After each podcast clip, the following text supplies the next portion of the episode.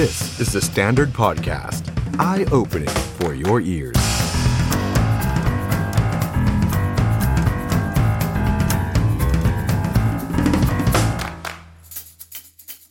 สวัสดีครับ ต้อนรับทุกท่านเข้าสู่รายการ The Standard Now กับผมออฟชัยนนท์หานคีรีรัตน์ครับ วันนี้เรามาเจอกันครับ วันพฤหัสบดีที่ 26 ตุลาคม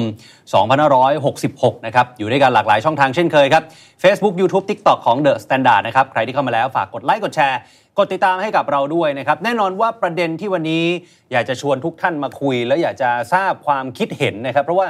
เสียงค่อนข้างแตกอยู่พอสมควรในสังคมว่าเเงินดิจิตอล10,000 บาทเนี่ยตกลงเราจะเอายังไงกันดีนะครับเดิมทีเนี่ยรัฐบาลของคุณเศรษฐาทวีสินเนี่ยได้ประกาศเอาไว้ตั้งแต่ก่อนการเลือกตั้งในช่วงหาเสียงนะครับว่าอายุ 16 ปีขึ้นไปเนี่ยได้หมดคนละหมื่นเอาไปเลยจุกๆนะฮะ จริง ๆ แล้วตอนที่จัดตั้งรัฐบาลเสร็จแล้วเนี่ยก็ยังพูดเหมือนเดิมนะครับ แต่กลายเป็นว่าเจอกระแสคัดค้านทัดทาน จากบรรดานักวิชาการ นักเศรษฐศาสตร์ คนนั้นคนนี้เต็มไปหมดเลยนะครับ แล้วก็ดูเหมือนว่าจะยอมถอยยอมถอยของทางรัฐบาลคุณเศรษฐาเนี่ยมันเริ่มมาจากคณะอนุกรรมการก่อน ที่เมื่อวานนำโดยคุณจุลพันธ์อมรวิวัฒน์นะครับรัฐมนตรีช่วยคลังก็ออกมาแถลงว่าโอเค รับฟังรับฟังทุกฝ่าย เพราะว่าเป็นประชาธิปไตย อย่างเช่น รัศมี 4 กิโลเมตร ตามทะเบียนบ้านตามบัตรประชาชนเนี่ยไม่เอาละเป็นระดับอำเภอแทนอ่าอันนี้หลายคนก็ happy พอเป็นระดับอำเภอก็มันก็จะมีร้านรวงให้ใช้สอยได้มากขึ้นใช่ไหมครับ แต่สิ่งหนึ่งที่หลายคนไม่ค่อย happy ก็คือว่ามันจะมีเกณฑ์ฮะถ้าพูดภาษาชาวบ้านก็คือคัดคนรวยออก แต่รวยเราต่างกัน รวยความหมายอาจจะต่างกันว่า แกรวยหรือเปล่าแบบนี้ ฉันรวยหรือเปล่า เธอรวยหรือเปล่า วัดจากอะไรไอ้คำว่ารวยจนตรงนี้น่าสนใจมากๆ แต่ว่า 3 แนวทาง 3 แนวทางใหม่ที่คณะอนุกรรมการชงไปที่กรรมการชุดใหญ่ของเงินดิจิทัลที่คาดว่าจะมีการประชุมในสัปดาห์หน้าเนี่ยผมเล่าคร่าวๆก่อนแล้วกันนะครับ3แนวทางคือตัดคนที่มีเงินเดือนมากกว่า 25,000 บาทออกไป หรือมีเงินฝากมากกว่า 1 0 0 0 0แบาทตัดทิ้งไปเลยครับ ตรงนี้เนี่ยจะใช้งบประมาณเหลือแค่ 4 3 0 0 0 0ล้านบาท จากเดิม5 6 0 0 0 0ล้านบาท ลดไปประมาณแสนกว่า ช้อยที่2ครับตัดกลุ่มผู้ที่มีเงินเดือนมากกว่า 50,000 บาทออกไป หรือคนที่มีเงินฝากมากกว่า 5 0 0 0 0 0บาทออกไป อันนี้ลดน้อยหน่อยนะครับเพราะว่าคนที่มีรายได้เยอะบ้านเราเนี่ยก็เป็นคนกลุ่มน้อยในประเทศไทย ก็เท่ากับว่าจะใช้งบประมาณ 490,000 ล้านบาทโอ้ลดลงมาไม่เยอะจาก 560,000 ล้านบาท หรือจะช้อยที่ 3 อันนี้บางท่านก็เห็นด้วย แต่พี่น้องประชาชนบอก มันไม่ได้เป็นไปตามที่หาเสียงเอาไว้ก็คือ ให้เฉพาะคนยากไร้ยึดข้อมูลจากบัตรคนจน หรือว่าบัตรสวัสดิการแห่งรัฐโอ้โหเนี่ยประหยัดงบประมาณไปได้เยอะมากนะฮะจะใช้งบประมาณ 1 5 0 0 0 0 ล้านบาทเท่านั้นแต่ว่าก็จะไม่ได้ทุกคนและที่อายุ 16 ปีขึ้นไป คุณผู้ชมละครับ ชอบช้อยไหนฮะส่งข้อความมาคุยกันหน่อย ช้อยที่ 1 ช้อยที่ 2 ช้อยที่ 3 พิมพ์ตัวเลขมาก็ได้ครับ เลือก 1 เลือก 2 เลือก 3 หรือไม่เลือกเลย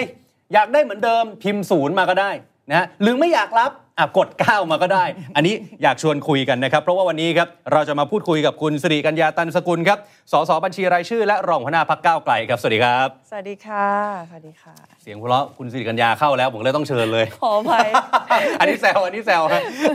เอ้าวันนี้มีหลายเรื่องหลายประเด็นอยากจะมาถามไทยกันหน่อยเพราะว่าจริงๆแล้วเนี่ยเห็นคุณสิริกัญญาก็โพสต์ หรือว่าคอมเมนต์ถึงเรื่องนี้อยู่เรื่อยใช่ค่ะๆวันนี้ประเด็นใหญ่ก็คือว่า 3 แนวทางที่คณะอนุกรรมการ เขาเสนอมาแต่ว่านายกเศรษฐาบอกว่ายังไม่นะ ไม่ไม่ได้ลดตามนี้ ขอเวลาไปพิจารณาก่อนจะได้ไม่สับสนเนี่ยสามแนวทางนี้คุณสิริกัญญามองแต่ละแนวทางว่ายังไงบ้างฮะเพราะว่าตอนนี้คนเริ่มพูดถึงความรวยความจนแล้วอืมก็สำหรับ 3 แนวทางนี้เนี่ยมันก็พอพยายามที่จะตัดคนรวยออกเนี่ยครับนะคะมันก็เอาเข้อจริงแล้วเนี่ยมัน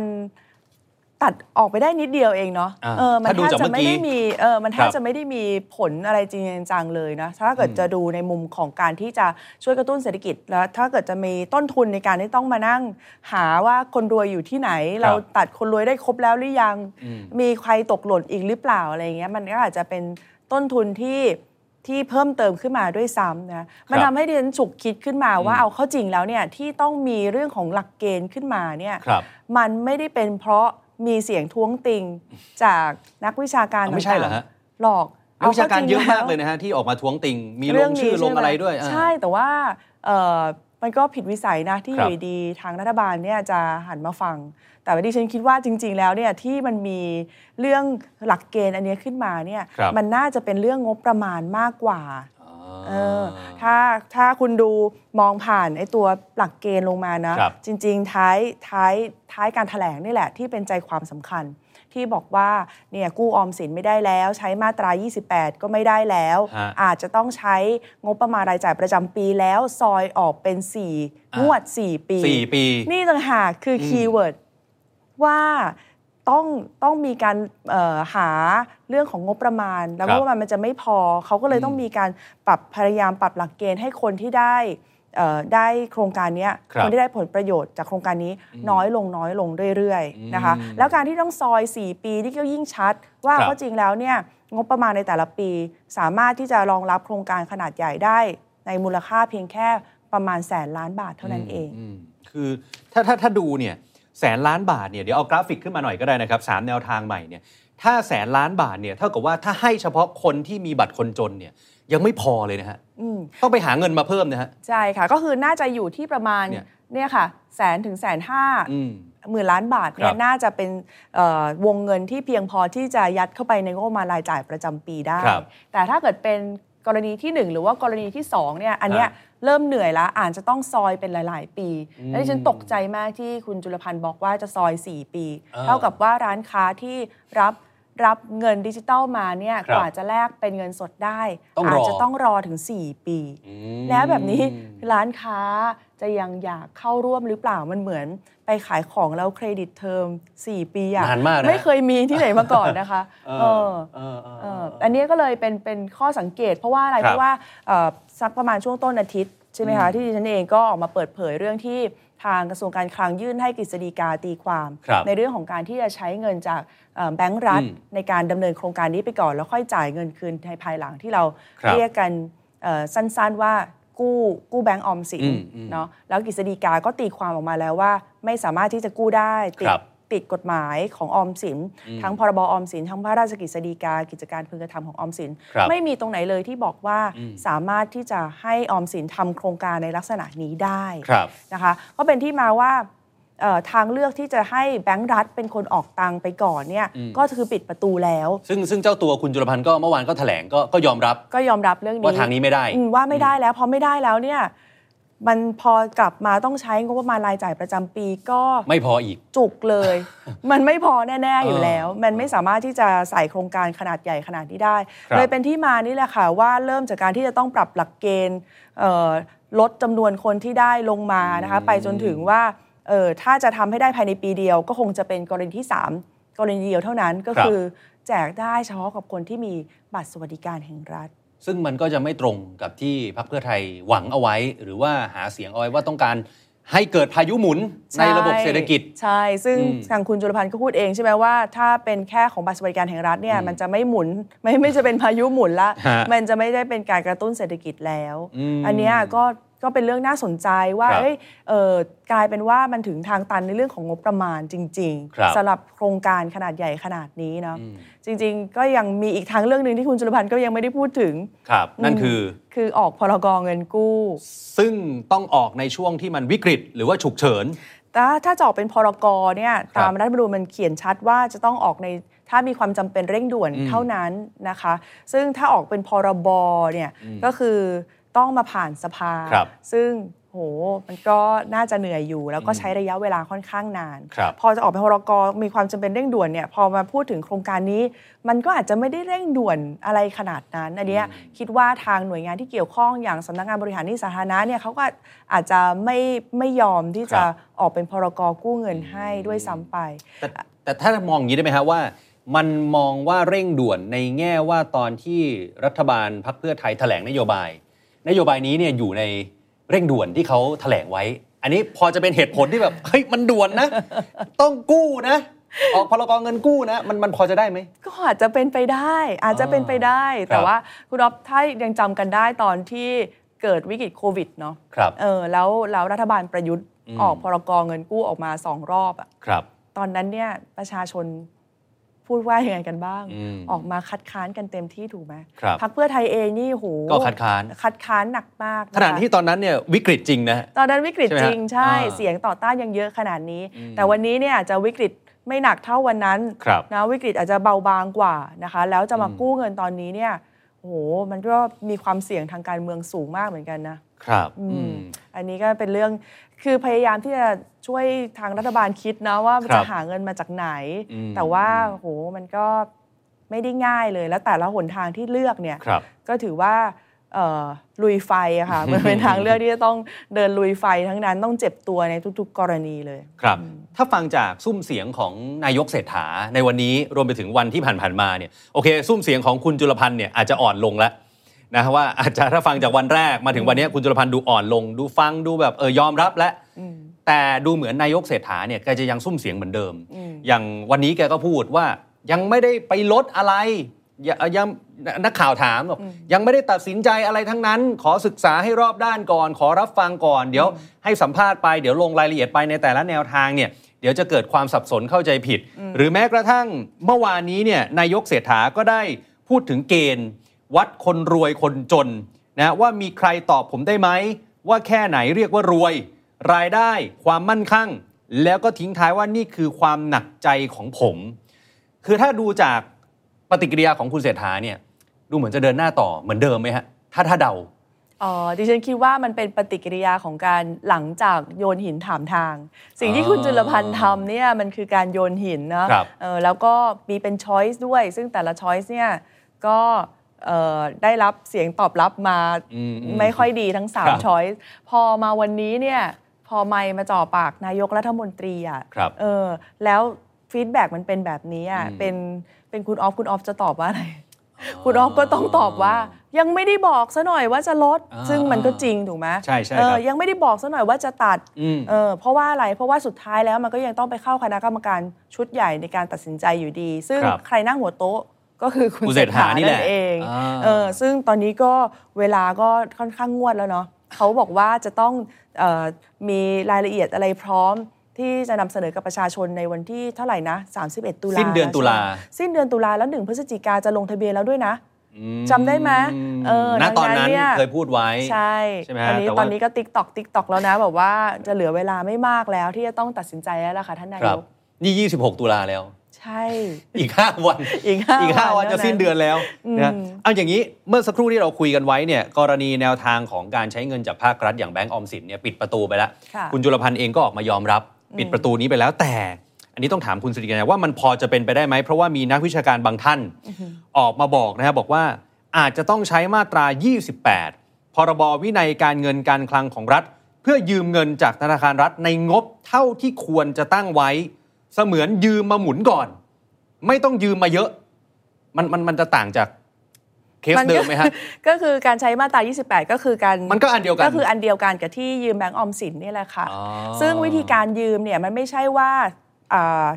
รัฐบาลออกพันธบัตรครับ แล้วก็ไปให้ออมสินซื้อนะอืมอันเนี้ยทำไม่ได้ครับนอกจากจะออกพ.ร.ก.เงินกู้อ่านนะคะ วิธีการก็คือให้แบงก์ออมสินเนี่ยตั้งโครงการขึ้นมาชื่อว่า โครงการแจกเงินดิจิ t a ลวอลเล็ตอืมสมหมุนึ่ติงหมื่นบาทอ่าสมมุติครับอืมแล้วออมสินก็เป็นคนดำเนินโครงการอืมแล้วก็เป็นคนแจกเงินเข้าเป็นคนจ่ายเงินเข้าไปในตัวซูเปอร์แอปอะไรก็ตามครับแล้วก็เอ่อประชาชนก็เอาไปใช้นะคะ แล้วก็ออมสินก็นี่แหละก็เป็นคนรับแลกเงินสดกลับคืนมา หรือจะมีธนาคารที่ร่วมโครงการด้วยครับนะคะพอแลกเป็นเงินสดกลับมา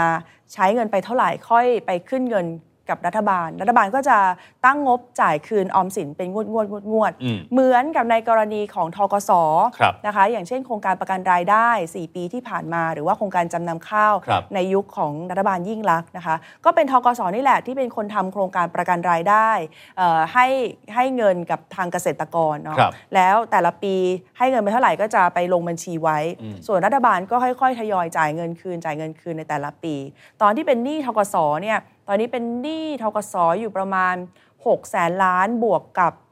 เงินกู้จำนำข้าวอีก 2 0 0แสนเนาะก็ราวๆ8แสนครับจ่ายคืนทกสเนี่ยปีละไม่ถึง 10%อืมอืมซึ่งก็มีติดหนี้กันยาวนานมาตั้งแต่สมัยเอ่อจำนำสินค้าเกษตรจำนำข้าวยุคเอ่อยุคปี 52 53 54 เป็นต้นมาเนี่ยนะคะเอ่อทีนี้เนี่ยเอ่อ มันก็ยังต้องมีก็มีการต้องมีการเอ่อชำระหนี้ไปเรื่อย ๆ แบบเนี้ยก็คือการเอ่อใช้เงินตามมาตราครับ28 ดังนั้นเนี่ยถ้าดูวัตถุประสงค์แล้วออมสิน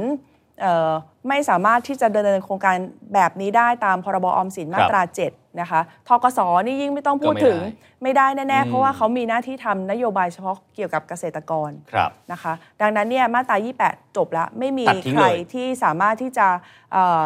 ให้รัฐบาลเนี่ย ให้เอาออกเงินให้รัฐบาลใช้ไปก่อนได้แล้ว หรือหรือมันมีอีกเคสหนึ่งได้ไหมฮะ พอดีว่าเห็นคุณกรณ์จาติกาวนิชอดีตรัฐมนตรีคลังได้โพสต์เอาไว้ ว่าไม่เห็นด้วยถ้าเกิดจะไปกู้จากต่างประเทศค่ะเคสนี้เนี่ยผมผมไม่แน่ใจว่าเอ่อรัฐบาลคุณเศรษฐาเนี่ยได้ได้มีแนวคิดนี้ไว้หรือเปล่า แต่ว่าคุณกรณ์เหมือนกับได้ยินมา ก็เลยออกมาติงออกมาค้านไว้ก่อนว่าเฮ้ยจริง ๆ เรื่องของกู้จากต่างประเทศเนี่ยมันไม่มีมาตั้งแต่ยุคต้มยำกุ้งอะตรงนี้คุณคุณสุริยามองไงฮะ เอ่อเพิ่งเคยได้ยินเหมือนกันว่ามีแนวคิดแบบนี้ด้วย เข้าใจว่าน่าจะเป็นการกู้เงินตามมาตรา 20พรบบริหารหนี้สาธารณะครับซึ่งจะเปิดโอกาสให้รัฐบาลเนี่ยทำโครงการอืมเอ่อแล้วก็ทำโครงการที่ไปกู้ จากเจ้าหนี้ที่เป็นเจ้าหนี้ต่างชาติได้ครับซึ่งโครงการจะเป็นโครงการลงทุนโครงสร้างพื้นฐานหรือว่ากระตุ้นเศรษฐกิจได้อืมอันเนี้ยก็มีทำอยู่นะคะ จริง ๆ ที่คุณกรณ์พูดก็ไม่ถูกสัทีเดียว เพราะว่าตอนที่เรากู้พรกเงินกู้ 1 ล้านล้านกับ5้าแสนล้านเนี่ยก็มีครับเจ้าหนี้เป็นต่างชาติเช่นเดียวกัน น่าจะเป็น ADB ครับนะคะเอ่อสมมุติอะกลับมาที่มาตรา 20 ตอนนี้ก็มีการกู้ตามมาตรา 20 อยู่อืมเป็นพวกโครงการโครงสร้างพื้นฐานน่าจะเป็นการทำทางด่วน มอเตอร์เวย์อะไรพวกนี้ค่ะ ก็ครับใช้เงินกู้จากตรงนี้ได้เช่นเดียวกัน แต่ว่ามันก็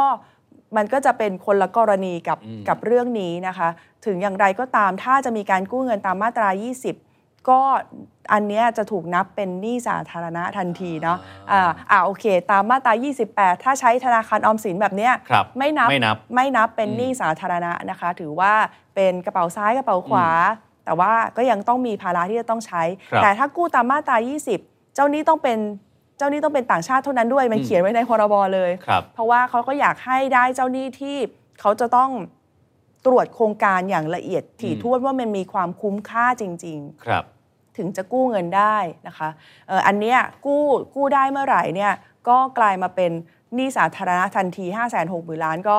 เอ่อสัดส่วนหนี้ต่อ GDP ก็พุ่งขึ้นทันทีนะคะครับครับ ซึ่งถ้าเราดูจากหนี้สาธารณะในขณะนี้เนี่ยนะครับ เดี๋ยวเอาภาพขึ้นมาก็ได้นะครับ ว่าตอนนี้ประมาณ 11 ล้านล้านบาท คิดเป็น 61.78%ของ GDP เอาเป็นว่าณตอนนี้เนี่ยมันน่ากังวลขนาดไหน เพราะว่าเวลาเราคุยเรื่องตัวเลขแบบนี้ทีไรเนี่ยก็จะมี 2 ฝัก 2 ฝ่ายเสมอ ว่าอะบางคนบอกให้ไปเทียบกับประเทศอื่นเขาเปอร์เซ็นต์สูงกว่านี้อีก ของเราเนี่ยยังไม่น่ากังวล บางคนบอกว่าโห11 ล้านล้านนี่มันน่ากังวลแล้วนะคุณสุริยามมองไงฮะสำหรับดิฉันตัวเลขนี้บอกอะไรไม่ได้เลยอืมนะคะ รวมถ้า 11 ล้านเฉยๆเนี่ยก็ดูก็ไม่ออกเหมือนกันว่ามันเยอะหรือไม่เยอะครับนะคะหรือพอไปเทียบกับ GDP แล้วเนี่ยมันก็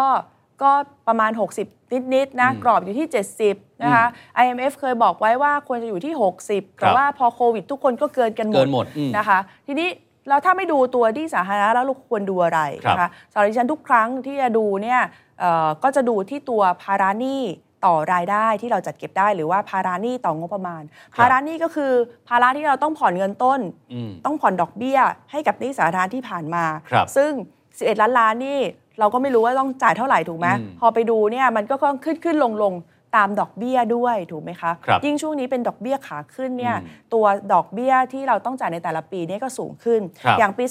2566 เราเคยจ่ายดอกอยู่ที่ประมาณ 3 0 0แสนล้านเออเออจะเอาเงินต้นพร้อมพร้อมดอกเบี้ยครับอยู่ที่ประมาณ 3 0 0แสนล้าน พอปี 67 เนี่ยที่ตั้งไว้เนี่ยเพิ่มขึ้นมาทั้งต้นทั้งดอกรวมกัน 3 8 0 0 0 0 ล้าน ก็คือเกือบเกือบ4แสนล้านแล้วอะครับนะคะ แล้วมันก็ค่อยๆ เพิ่มขึ้นไปเรื่อยๆนะคะเอ่อ ตัวเลขที่ทางสบนสำนักงานบริหารหนี้สาธารณะดูเป็นประจำเนี่ยก็คือ ภาระดอกเบี้ยต่อต่องบประมาณรายจ่ายว่าครับต้องไม่เกิน 10%อืมซึ่งพอพอเหตุการณ์แบบนี้เนาะหนี่สาธารณะเพิ่มขึ้นจากช่วงโควิด ดอกเบี้ยอยู่ในช่วงขาขึ้นอืมพอรัฐบาลจะ roll over หนี้ refinance หนี้ก็เจอดอกที่มันแพงขึ้นแพงขึ้นเนี่ยครับตัวสัดส่วนมันก็จะขึ้นไปแตะ 10%ตอนปี 2570 แล้วอะอืมก็เท่ากับว่า งบประมาณเปิดมายังไม่ต้องทำอะไร เอาไปจ่ายดอกแล้ว 10%ครับเอาไปจ่ายเงินต้นอีกประมาณ 3.5%เออก็เท่ากับว่าเงินยังไม่ต้องให้ใช้เลยนะเออก็ต้องเอาไปใช้หนี้จนเหลือเงินที่จะไปใช้ทำอย่างอื่นเนี่ยน้อยลงน้อยลงทุกทีนะคะ มันก็เหมือนกับหนี้ครัวเรือนอะครับเวลาที่เรามีปัญหาหนี้ครัวเรือนมันก็คือว่าเรามีภาระต้องผ่อนในแต่ละเดือนเนี่ยครับเยอะมากจนเราไม่เหลือเงินไปใช้ในการอืมบริโภคจับจ่ายใช้สอยครับอันเนี้ยมันก็จะเอ่อกดดันเอ่อ การบริโภคภาคเอกชนให้ให้มันโตไม่ได้ ของภาครัฐก็เหมือนกัน พอมีภาระหนี้สูงขึ้นสูงขึ้นครับไปเรื่อย ๆ แบบนี้เนี่ยมันก็ไปกดดันให้รัฐบาลเอาไปใช้อย่างอื่นไม่ได้ อันนี้ยังเป็นแค่ตัวหนี้สาธารณะใช่ไหมคะ ก็เข้าไป4ี่แสนล้านแล้วใช่ไหมคะอืมที่ค้างหนี้ทกสอยู่นะคะอ่าอีกประมาณหนึ่งล้านล้านบาทนะครัคะบตามมาตรา 28 จ่ายคืนอยู่ทุกวันนี้ปีละ1 0 0 0 0แสนล้านนะคะอืมรวมเป็นเท่าไหร่ละคะ 5แสนล้านแล้วนะคะ ถ้ามีหนี้ของดิจิ t a ลวอลเล็ตเข้าเข้าไปมาอีอีกกอ่าอืมไม่ว่าจะมาจากแนวไหนนะครับใช้คืนกี่ปีเนี่ยมันก็จะมางอกตรงนี้ก็บวกเข้าไปอีอีกกบวกเข้าไปอีก ก็คือไม่ต้องทำอะไรแล้วค่ะ เก็บเก็บภาษีมาใช้หนี่อย่างเดียวใช้หนี่อย่างเดียวอ๋อยังไม่ทันได้เริ่มทำโครงการอะไรเลยนะครัคะบแล้วมันก็จะเป็นปัญหาแบบนี้ไปเรื่อยๆ ที่เราดูตัวนี้เนี่ยมันมีตัวอย่างจากต่างประเทศด้วยนะครับตอนช่วงปี 2556 ตอนที่ กรีซเกิดวิกฤตเศรษฐกิจหนักมากตอนนั้นถ้าเรายังจำกันได้ ตอนนั้นน่ะกรีซมีวิกฤตการณ์ทางการคลังเลย เพราะว่าเงินไม่พอเงินเก็บมาไม่พอแล้วก็เอ่อต้องมีการเอ่อปรับลดงบประมาณกู้ IMF อะไรก็ตามเนี่ยนะคะมันเป็นเพราะว่าตอนนั้นกรีซเนี่ยมีหนี้ต่อ GDP อยู่ที่ประมาณ 180%นะคะแต่ภาระหนี้อยู่ที่ประมาณ เอ่อ20-30%อะอืมคล้ายๆ กับกรณีที่ไทยกำลังจะเจอนี่แหละแต่ไทยยังยังไม่ถึงขั้นนั้น แต่ว่าครับพอหนี้กรีซเอ่อตัวดอกเบี้ยกับตัวดอกเบี้ยเนี่ยมันขึ้นไปแล้วประมาณ 20 25%เนี่ยกรีซก็ไปต่อไม่ได้ แล้วก็ต้องเกิดเกิดวิกฤตมีภาวะเอ่อคล้ายๆ ล้มละลายเนาะไม่สามารถจ่ายคืนหนี้สาธารณะได้ ไม่จ่ายครับไม่สามารถจ่ายคืนไอ้ พันธบัตรรัฐบาลได้นะคะ ในเวลาเดียวกันตอนนั้นญี่ปุ่นเนี่ยมีหนี้สาธารณะต่อ GDP อยู่ที่ประมาณ 200%อะ225%ครับแต่ว่าดอกเบี้ยตอนนั้นญี่ปุ่นดอกเบี้ยต่ำมากนะคะภาระดอกเบี้ยก็เลยอยู่ที่ประมาณ 10%กว่าๆครับเออก็ไม่เจอวิกฤตทางการอืมทางการคลังดังนั้นเนี่ยบอกไม่ได้เลย ถ้าดูแค่ตัวหนี้สาธารณะต่อ GDP เนี่ยบอกอะไรครับไม่ได้ เราต้องมาดูว่าตัวภาระที่จะต้องจ่ายคืนเงินต้นกับอ่าดอกเบี้ยเป็นยังไงมากกว่า ถ้าถ้าอย่างนั้นอยากให้คุณจริยาอาจจะอธิบายให้กับพี่น้องประชาชนที่อาจจะไม่ค่อยเข้าใจเพิ่มเติมอีกนิดหนึ่งนะฮะอะอย่างหนี้ครัวเรือนเราเข้าใจได้อ่ามัมันเป็นสิ่งที่เราต้องต้องใช้หนี้ต้องจ่ายกันอยู่ทุกวันหนี้สาธารณะลุงป้าน้าอาบอกฟังแล้วเกาหัว มันเกี่ยวกับฉันด้วยเหรอ มันเกี่ยวกับฉันยังไง มันเกี่ยวกับฉันโดยตรงโดยอ้อมยังไง ตรงเนี้ยฮะค่ะ ก็หนี้สาธารณะบอก ก็ชื่อมันก็คือเป็นหนี้สาธารณะก็คือเป็นหนี้ของเราทุกคนนะครัคะบเราก็มีหน้าที่ที่จะต้องใช้คืนหนี้ไม่ว่าทางใดก็ทางหนึ่ง เมื่อกี้เราก็บอกไปแล้วว่าเปิดงบประมาณมาปุ๊บ ยังไม่ทันได้ทำอะไรเลย ใช้หนี้ก็เกือบจะหมดแล้วนะครัคะบดังนั้นเนี่ยวันหนึ่ง รัฐบาลเองก็คงจะต้องหาวิธีในการที่จะจัดเก็บภาษีตัวอื่นๆ เพิ่ม เพื่อทำให้มีรายได้เพิ่มนะคะเพื่อทดแทนกับสิ่งที่จะต้องไปใช้หนี้เดิมด้วย ดังนั้นเนี่ยไม่ว่าทางใดทางหนึ่ง เดี๋ยวเราก็ต้องควักกระเป๋าจ่ายคืนหนี้ตรงนี้อยู่ดีอืมเนาะดังนั้นหมื่นหมื่นบาทที่ได้มาในวันนี้ก็อาจจะเป็นเงินในอนาคตที่คุณจะต้องจ่ายคืนในรูปแบบของภาษี แล้วก็ที่แน่ ๆ อันนี้ต้องออกตัวว่าครับ ไม่ใช่เป็นความคิดของดิฉันเองนะคะ แต่เป็นความคิดของกระทรวงการคลังที่มีอยู่แล้วเนาะเอ่อเขาก็คิดมาตั้งแต่ตอนที่เขากู้โควิดหนักๆนี่แหละว่าจำเป็นที่จะต้องเก็บภาษีเพิ่มครับและภาษีตัวนั้นที่เขาจะเก็บเพิ่มก็คือภาษีมูลค่าเพิ่มหรือว่า VAT นี่เอง ซึ่งจะเป็นตัวที่เราต้องจ่ายกันทุกคนทั่วหน้าแบบที่หลีกเลี่ยงอะไรไม่ได้เลยนะคะครับเอ่อตอนเนี้ยเอ่อตอนตอนนี้เนี่ยก็ยังมีแนวคิดนี้อยู่นะเพียงแต่ว่า รัฐบาลอาจจะยังไม่ไม่อืมไม่เอาเนาะยังแต่7%อยู่ตอนนี้ยังเจ็ดเปอร์ครัเซ็นบต์อยู่ยังต่อยังต่ออายุการอืมเอ่อลดภาษีมูลค่าเพิ่มอยู่ที่ 7%อยู่ครับแต่ว่าในอนาคตเนี่ยกระทรวงการคลังก็ผลักดันแน่ๆเนาะจะเพิ่มขึ้นเป็น 10%ในที่สุดอืมอืมอืมก็เนี่ยแหละค่ะครับว่าไม่ว่าเงินเราจะได้มาด้วยวิธีการไหน แต่ว่าสุดท้ายเนี่ย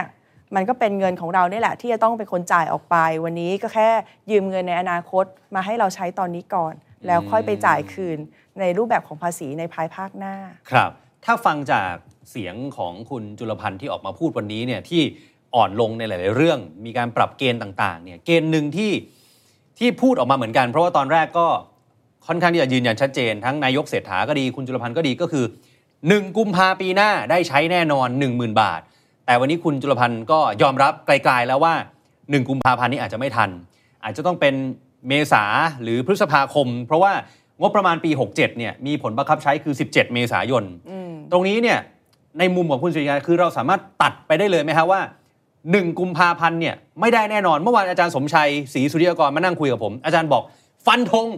ไม่มีทางทัน 1 กุมภาพันธ์ก็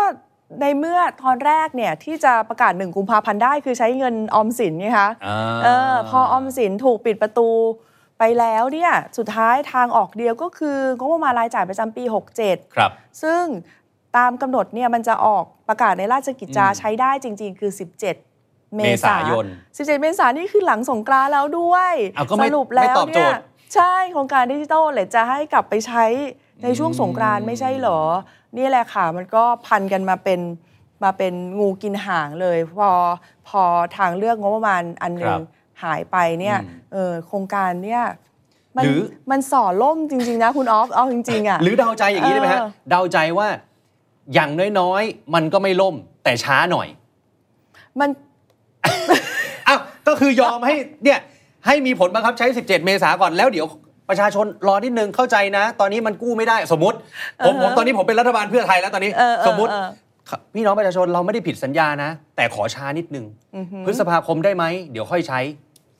อะโอเค ก็ได้แต่ว่าช่วงพฤษภาเป็นต้นไปบวกไปอีก 6 เดือน สิ้นสุดที่เดือนพฤศจิกายนครับนี่มันไม่มีวันหยุดยาวระหว่างนั้นเลยนะอ่าเออที่ตั้งใจจะให้คนกลับภูมิลำเนาไปใช้ใช่ไหมฮะ ถูกค่ะ เพราะว่าไอ้เงื่อนไขไอ้รัศมีการใช้เนี่ยมันอาจจะมีการขยายจากอืม4กิโลเมตร เป็นตำบลเป็นอำเภอมีครับมีการพูดถึงกันอยู่ถูกไหมใช่ฮะแต่มันยังไม่มีการพูดว่า จะไม่จะเอาจะยกเลิกรัศมีการใช้นี้แล้วอะอืมทะเบียนบ้านคนส่วนใหญ่ในประเทศนี้ยังอยู่อยู่ที่ภูมิลำเนานะครัคะบไม่สามารถที่จะย้ายกลับเข้ามาอยู่ในเอ่อในเมืองที่ทำงานได้อย่างอืมสะดวกนะคะ อันนี้เนี่ยมันต้องมี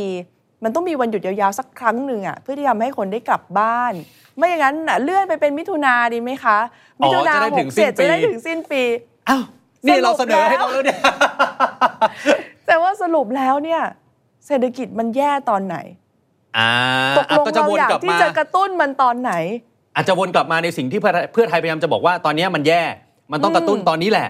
รอไม่ได้ รอไม่ได้ แต่ว่าเนี่ยโหทุกอย่างก็โดนเลื่อนเลื่อนเลื่อนไปอืม นะคะ จนแบบไม่เห็นเขาเดิมแล้วเนาะ